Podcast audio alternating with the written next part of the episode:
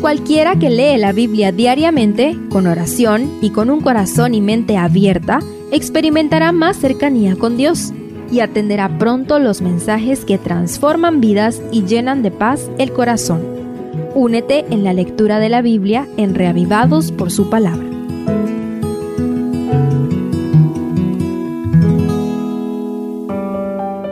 Salmo 110 Conocido como la perla de los salmos mesiánicos, es un majestuoso canto hebreo que obviamente va más allá de la realidad histórica del rey David hacia el Mesías y su reino eterno de gloria.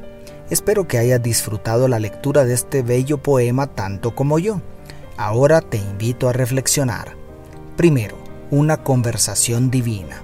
Jehová dijo a mi Señor. Esta frase hebrea es sumamente misteriosa. ¿A quién se refiere David cuando dice mi Señor? El Señor Jesucristo explica que esta conversación se sostuvo entre Dios Padre y Dios Hijo, como vemos en Mateo 22:44. Definitivamente, Cristo ocupa el lugar de máximo honor en todo el universo, justo a la diestra del Padre, como lo podemos comprobar en muchos pasajes del Nuevo Testamento, como Efesios 1:20 en adelante y 1 Corintios 15:24 en adelante. En especial, la epístola a los hebreos deja claro que este salmo es mesiánico, es decir, el pleno cumplimiento de sus palabras se encuentra en Jesús y su ministerio en favor de la humanidad caída. Lo más glorioso de esto es que Jesús se humilló hasta la cruz siendo Dios, siendo digno de estar a la diestra del Altísimo. Su sacrificio, humildad y amor debiera quebrantarnos ante sus pies. Segundo, liderazgo universal. Llama mi atención la figura implícita de los versos 2 y 3, donde el rey Mesías se dibuja como alguien que posee tal liderazgo magnético que atrae a multitudes de todas las naciones para que formen parte de su ejército para vencer al enemigo. Tal cuadro nunca pudo cumplirse en el antiguo pacto debido a la persistente infidelidad del pueblo escogido pero las profecías bíblicas para el tiempo del fin apuntan hacia una gran reunión de gente de toda nación, tribu, lengua y pueblo que permanecerán fieles y firmes de parte del Cordero de Dios para derrotar al dragón y todos sus aliados. Dios te está llamando a formar parte de su ejército. Únete al remanente fiel. Tercero, doble ministerio.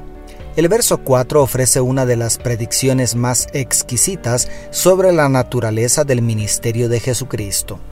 Históricamente vemos que el rey David amó tanto la casa de Dios y el sacerdocio que sin ser legalmente permitido, Dios le concedió ejercer algunas funciones sacerdotales mínimas.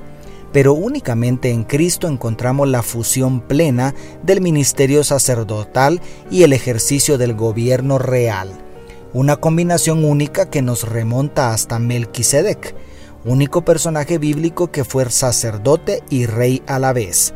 De este salmo y de esta historia se aferra la epístola de Hebreos para demostrar el legítimo sacerdocio de Cristo en el santuario celestial.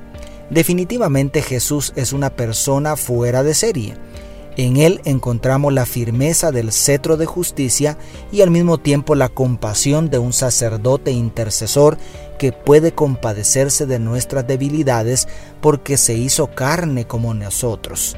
Aleluya. Y cuarto, juicio y victoria final. A partir del verso 5, la última parte del Salmo prefigura la destrucción total de los impíos, algo que muchos profetas anticiparon como el gran día de Jehová. La escenificación es propia de la cultura antigua, pero el mensaje central de la figura trasciende hasta el final del conflicto cósmico, cuando Dios juzgará con justicia a todos los seres humanos desde Adán hasta el último que logre nacer sobre la faz de la tierra un juicio que reafirmará la salvación y la vida eterna para quienes se refugiaron en la gracia de Dios, aquellos que escogieron cubrir sus pecados con la sangre del pacto en Cristo.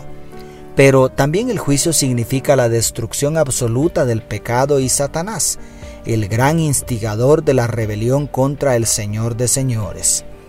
Lamentablemente, junto con el pecado, la muerte y el diablo, también serán eliminados todos los que rechacen a Jesús y su plan de redención.